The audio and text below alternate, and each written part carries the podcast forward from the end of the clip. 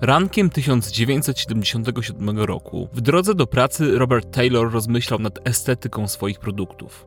41-letni producent kosmetyków wprost nie mógł znieść widoku niechlujnej kostki do mydła leżącej na nieskazitelnie czystej umywalce. Czy obok jego finezyjnych zestawów upominkowych, świec zapachowych i balsamów do ciała nie mogło stać coś bardziej estetycznego? Dlaczego mydło nie mogłoby być w płynie i mieścić się w pięknym pojemniku z pompką? Swój nowatorski pomysł zamierzał skonfrontować z chemikami zaraz po dotarciu do firmy.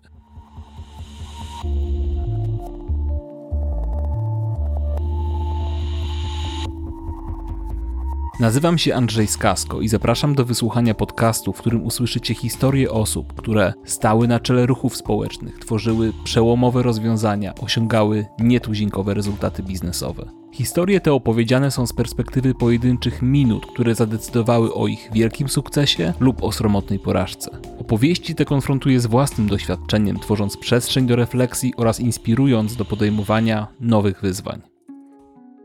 Robert Taylor zdążył już udowodnić, że jest niezwykle kreatywnym i ambitnym przedsiębiorcą. Po zdobyciu tytułu MBA na Uniwersytecie Stanfordzkim i dwuletniej pracy w Johnson Johnson, Taylor z trzema tysiącami dolarów w kieszeni założył własną firmę produkującą mydło w kostkach. Z czasem rozszerzył portfolio produktów kosmetycznych, wprowadził Minentonka na giełdę i rozwinął sieć dystrybucji poza Stany Zjednoczone. Ale wciąż rozglądał się za produktem, który mógłby wnieść jego firmę na jeszcze wyższy poziom. Taylor wprawdzie doświadczył już porażki, gdy giganci tacy jak Clairol i Gillette wycofali się z jego linii szamponów o zapachu owocowym, zamiast tego wprowadzając swoje własne produkty i wypychając go z rynku. Ale tym razem czuł, że jego rewolucyjny jak na tamte czasy produkt może w końcu przynieść mu upragniony sukces. Kilka miesięcy później na rynek wprowadził Incredible Soap Machine. Była to obsługiwana pompką butelka mydła w płynie. Taylor sprzedawał ją z dużym sukcesem w domach towarowych. Kobiety pisały listy do Minentonki, zachwycając się nowatorskim akcesorium do mydła. Ale dlaczego, pytały, nie można go kupić w drogeriach i sklepach spożywczych, jak zwykłe mydło w kostce? Pod koniec lat 70. amerykański rynek mydła wart był około 1,5 miliarda dolarów i był zdominowany przez kilku dużych graczy jak Procter Gamble, Unilever czy Colgate Palmolive. Wszyscy sprzedawali zwykłe kostki mydła. Brakowało innowacji. Taylor, zainspirowany listami od gospodyń domowych, uznał, że gdy zmniejszy rozmiar opakowania, wyjmie butelkę z pudełka i obniży jej cenę, jego mydło wpłynie może stać się prawdziwym hitem rynkowym. Pod koniec 1979 roku Taylor był gotowy do wprowadzenia soft soap do sklepów spożywczych i drogerii. Jedynym problemem było to, że właściciele sklepów nie chcieli umieszczać soft soap w sekcji zdrowia i urody. Tymczasem Taylor chciał, aby jego mydło w płynie leżało właśnie obok mydła w kostce, tak aby klienci czuli, że jest to alternatywa do niechlujnego, tradycyjnego produktu. Udało się. Reakcja rynków testowych była tak obiecująca, że na początku 80 roku Taylor podjął ogromne ryzyko i wydał 7 milionów dolarów na ogólnokrajową kampanię promującą jego produkt. Z początku nic się nie wydarzyło. Przez trzy miesiące firma nie otrzymała ani jednego większego zamówienia, a zapasy mydła wciąż rosły. W którymś momencie wściekły dyrektor finansowy wparował do gabinetu Taylora z pretensjami. Bob, masz jeszcze jakieś dobre pomysły? Ponieważ ten po prostu nie działa. Ale Taylor był spokojny. Przypomniał CFO, że według badań trzeba obejrzeć produkty w telewizji co najmniej trzy razy, zanim przełoży się to na chęć zakupu. Taylor był przekonany, że wkrótce nadejdzie fala sprzedaży.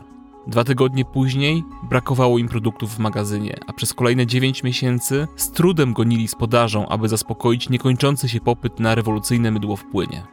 Jednak w tym momencie Taylor musiał zmierzyć się z nowym wyzwaniem konkurencją. Dziesiątki imitacji produktu zaczęły trafiać na rynek. O wiele groźniejszy był fakt, że wielcy producenci jak Procter Gamble, Unilever czy Colgate zaczynali testować podobne produkty. Taylorowi przypomniało to niechlubne doświadczenia z szamponem o zapachu owoców. Wtedy Taylor zadzwonił do Kalmar, kalifornijskiej firmy, która produkowała plastikowe pompki do soft soap i oznajmił, że chce kupić od nich 100 milionów pompek. Prezes dostawcy przecierał oczy ze zdumienia. Jego firma nigdy nie przyjęła tak dużego zamówienia. Taylor dopytywał prezesa, a jak wpłynie to na waszą produkcję? To by nas prawie zamknęło, odpowiedział szef Kalmara. Nie bylibyśmy w stanie realizować produkcji na rzecz innych klientów. Idealnie, pomyślał Taylor. W tamtym czasie w Stanach Zjednoczonych był tylko jeden inny producent, który produkował pompki z tworzywa sztucznego, ale one nie nadawały się na rynek masowy. Chiny nie były jeszcze znaczącym graczem w produkcji stworzyw sztucznych. Z kolei nowemu producentowi zaprojektowanie i stworzenie form do pompek zajęłoby wiele tygodni. Zaangażowanie się w tak gigantyczne przedsięwzięcie było niezwykle ryzykowne. Dotychczas największe zamówienie, jakie kiedykolwiek składali, dotyczyło 5 milionów pompek, ale Taylor był pewien, że sobie poradzi. Wynegocjował obniżkę ceny i od razu złożył zamówienie na 100 milionów sztuk od Kalmar. Ryzykowna gra Taylora opłaciła się. Wielcy konkurenci zostali zablokowani na prawie dwa lata. Sprzedaż soft soap nadal rosła, a Minentonka utrzymała pozycję numer jeden na rozwijającym się rynku mydła w płynie.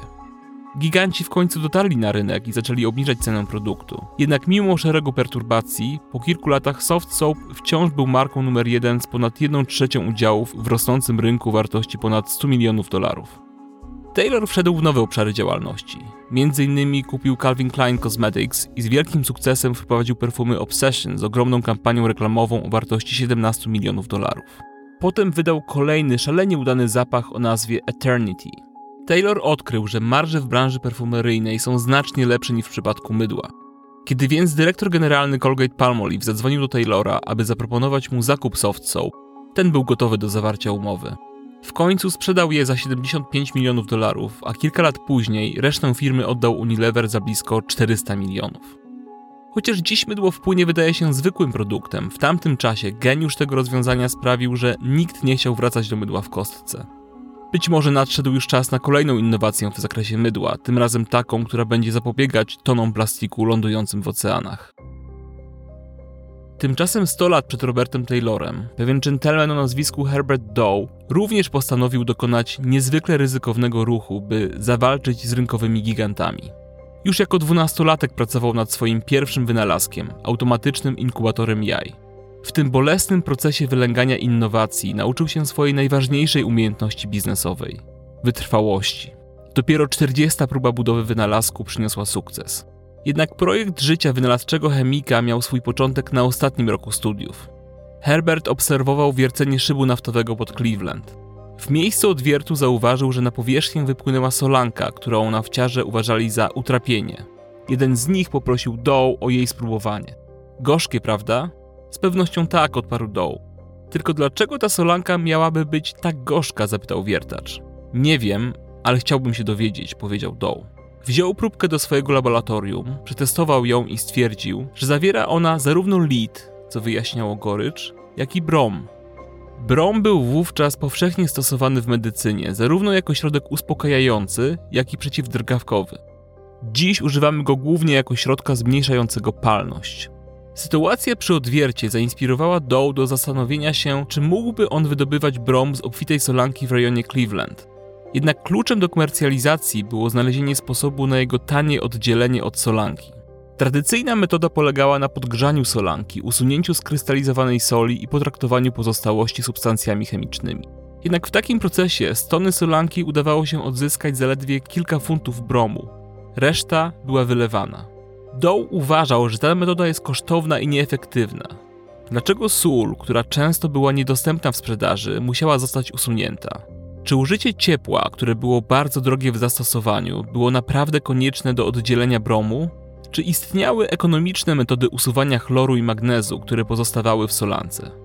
Odpowiedzi na te pytania były kluczowe. Stany Zjednoczone zostawiały oceany solanki pod powierzchnią Ziemi.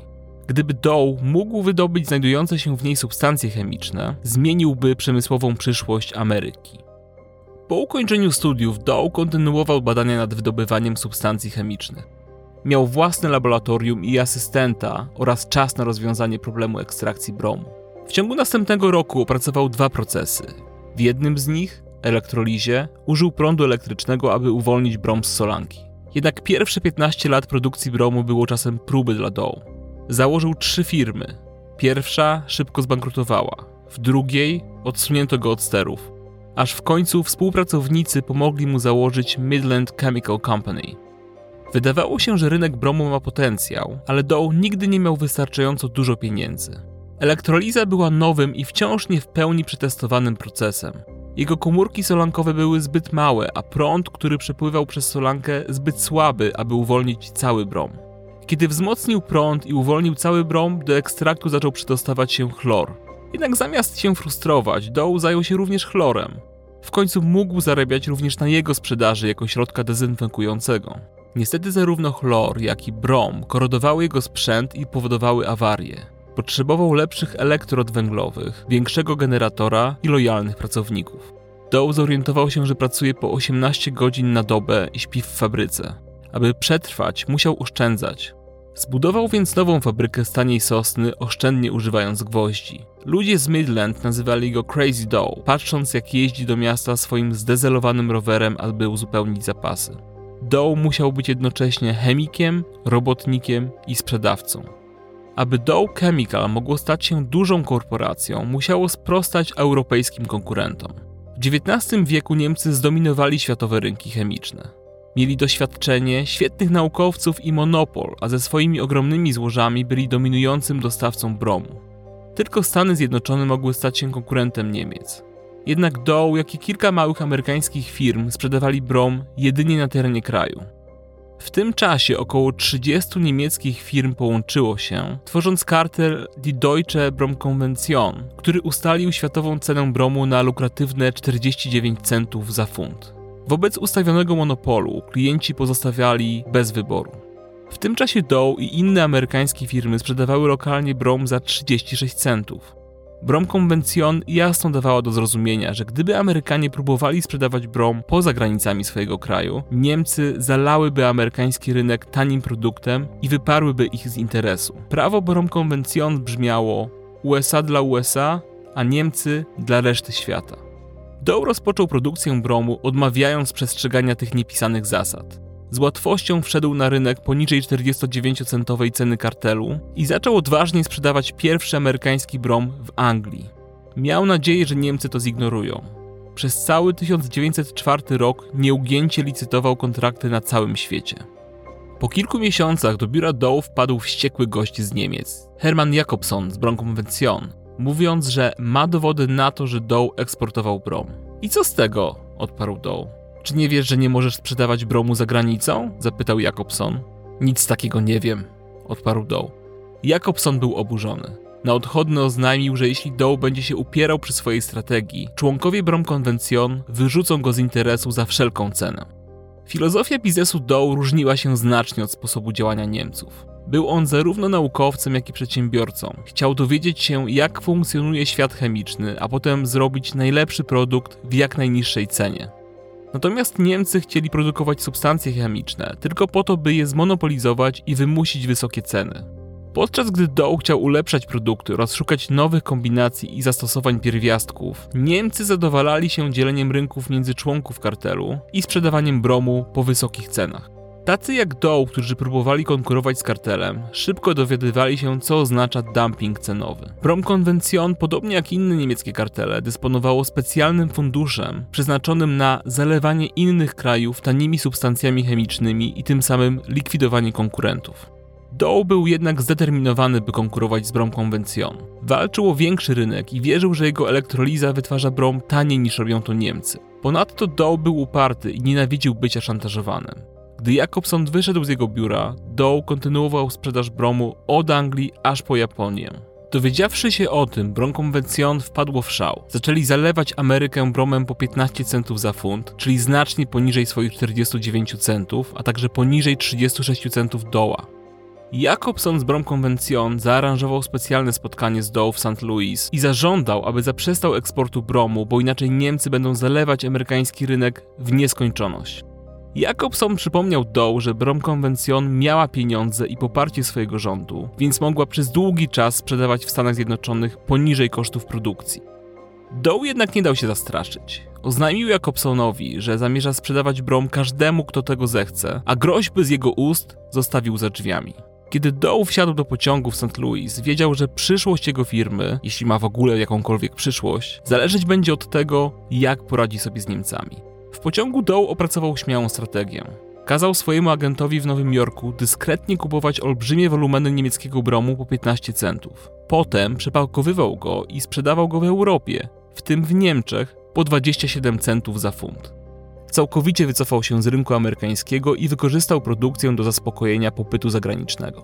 Dow potajemnie wynajął brytyjskich i niemieckich agentów, którzy produkt Brom Convention po przypakowaniu sprzedawali pod szyldem Dow. Nie mieli problemów ze zbytem, ponieważ Brom Convention ustanowił światową cenę znacznie powyżej 30 centów za funt. Sprzedając brom w Stanach Zjednoczonych, znacznie poniżej kosztów produkcji, Niemcy mieli nadzieję, że wysoka cena na świecie zrekompensuje straty ponoszone w USA. Niemcy nie wiedzieli, co się dzieje. Spodziewali się, że Dow zbankrutuje, ale zapotrzebowanie USA na brom wciąż rosło i rosło. I skąd napływ taniego bromu do Europy? Zachodzili w głowę. Czyżby jeden z członków Brom Konwencjon oszukiwał i sprzedawał poniżej ustalonej ceny? Napięcie w Brom Konwencjon rosło dramatycznie. Niemieccy producenci popadali w zatarg co do tego, kto miał dostarczać towary na rynek amerykański. Zdezorientowani Niemcy wciąż obniżali ceny w USA. Najpierw do 12 centów, a potem do 10,5 centa za funt. Tymczasem Dow kupował ich tani brom i sprzedawał w Europie za 27 centów. Zmusiło to Brom Convention do obniżenia wysokiej ceny na świecie do poziomu Dow, co jeszcze bardziej uszczupliło zasoby Brom Convention. A Dow rozwijał swoje zagraniczne siły sprzedażowe, prowadził fabryki na najwyższych obrotach i zdobywał interesy kosztem Brom Convention oraz wszystkich innych amerykańskich producentów, z których większość została zamknięta w wyniku dumpingu cenowego. W końcu Brom Convention zorientowało się, co robi Dow. Jednak nie byli pewni, jak zareagować. Po czterech latach wojny bromowej, Brom Convention zaprosiło Dow do Niemiec, by wypracować porozumienie. Ponieważ nie mogli zmiażdżyć Dow, postanowili przynajmniej wypracować układ. Warunki były następujące. Niemcy zgodzili się zaprzestać sprzedaży bromu w Stanach Zjednoczonych. Dow zgodził się zrezygnować ze sprzedaży w Niemczech, ale reszta świata była otwarta na wolną konkurencję. Wojna o brom dobiegła końca, a cena produktu wróciła do rynkowych norm. Dow, niczym Dawid walczący z Goliatem, zwyciężył z Niemcami i obalił ich światową dominację. Brom Convention przegrało wojnę, skupiając się na utrzymaniu monopolu, zamiast na poprawie wydajności produkcji.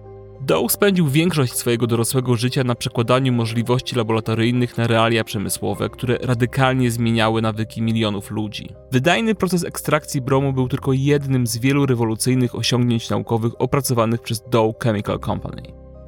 Dziś firma Dow funkcjonuje jako Dow Incorporated, każdego roku generując blisko 40 miliardów przychodów, a Brom Convention już dawno nie istnieje. Sprytny ruch biznesowy zapewnił fortunę również George'owi Lucasowi.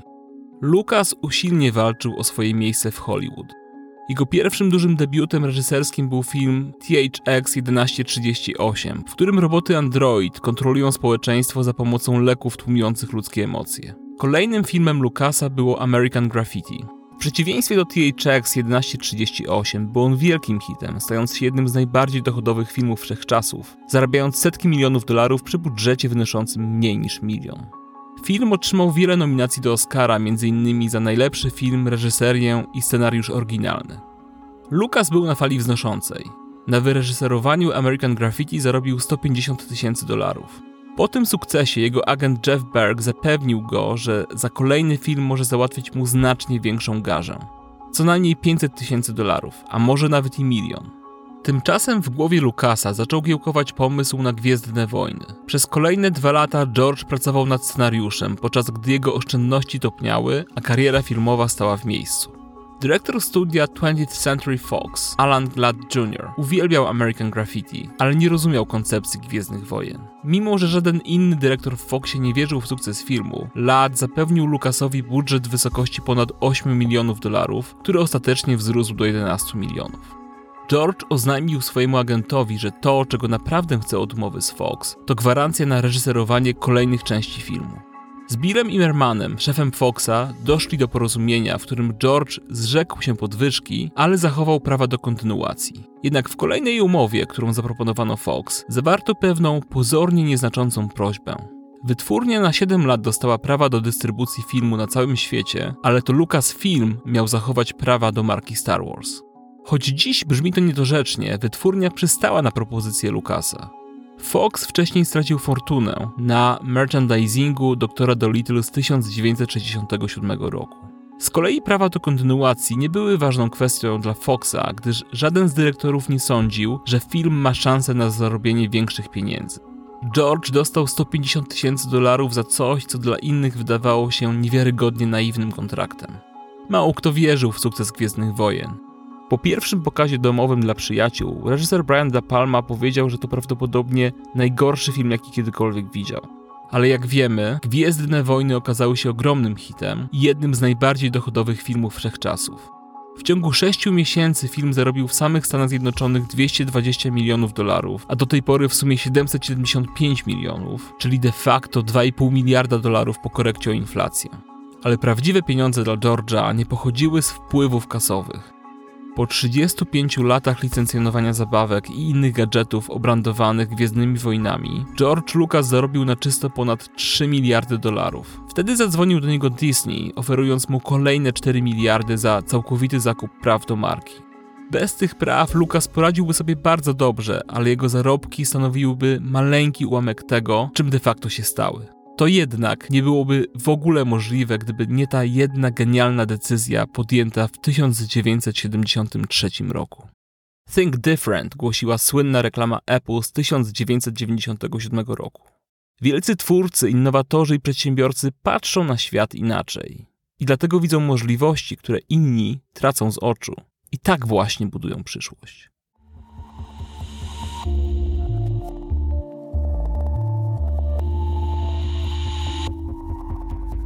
Alfred Nobel, który za życia słynął z wynalezienia dynamitu, w 1888 roku dotarł do Francji na pogrzeb swojego brata Ludwika. Jednak jedna z francuskich gazet omyłkowo zatytułowała nekrolog nie na Ludwika, a właśnie na Alfreda Nobla. Tytuł nekrologu brzmiał Kupiec śmierci nie żyje, obwieszczając, że wczoraj zmarł dr Alfred Nobel, który zbił fortunę szukając sposobów jak najszybszego zabicia jak największej liczby ludzi. Gdy Alfred przeczytał omyłkowy nekrolog, był przerażony myślą, że zostanie zapamiętany w ten właśnie sposób. Nie zamierzał tak tego zostawiać. Tę i inne historie usłyszycie już w następnej części Minuty, która zaklina rzeczywistość. Przytaczane przeze mnie opowieści znajdziecie na Historia jakiej nie znacie, czyli największym historycznym fanpage'u na polskim Facebooku.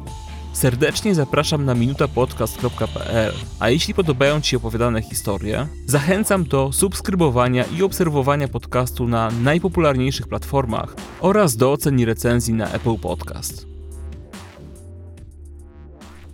Jeżeli chcecie posłuchać ciekawych rozmów z interesującymi osobami, to zapraszam do To Zależy Podcast.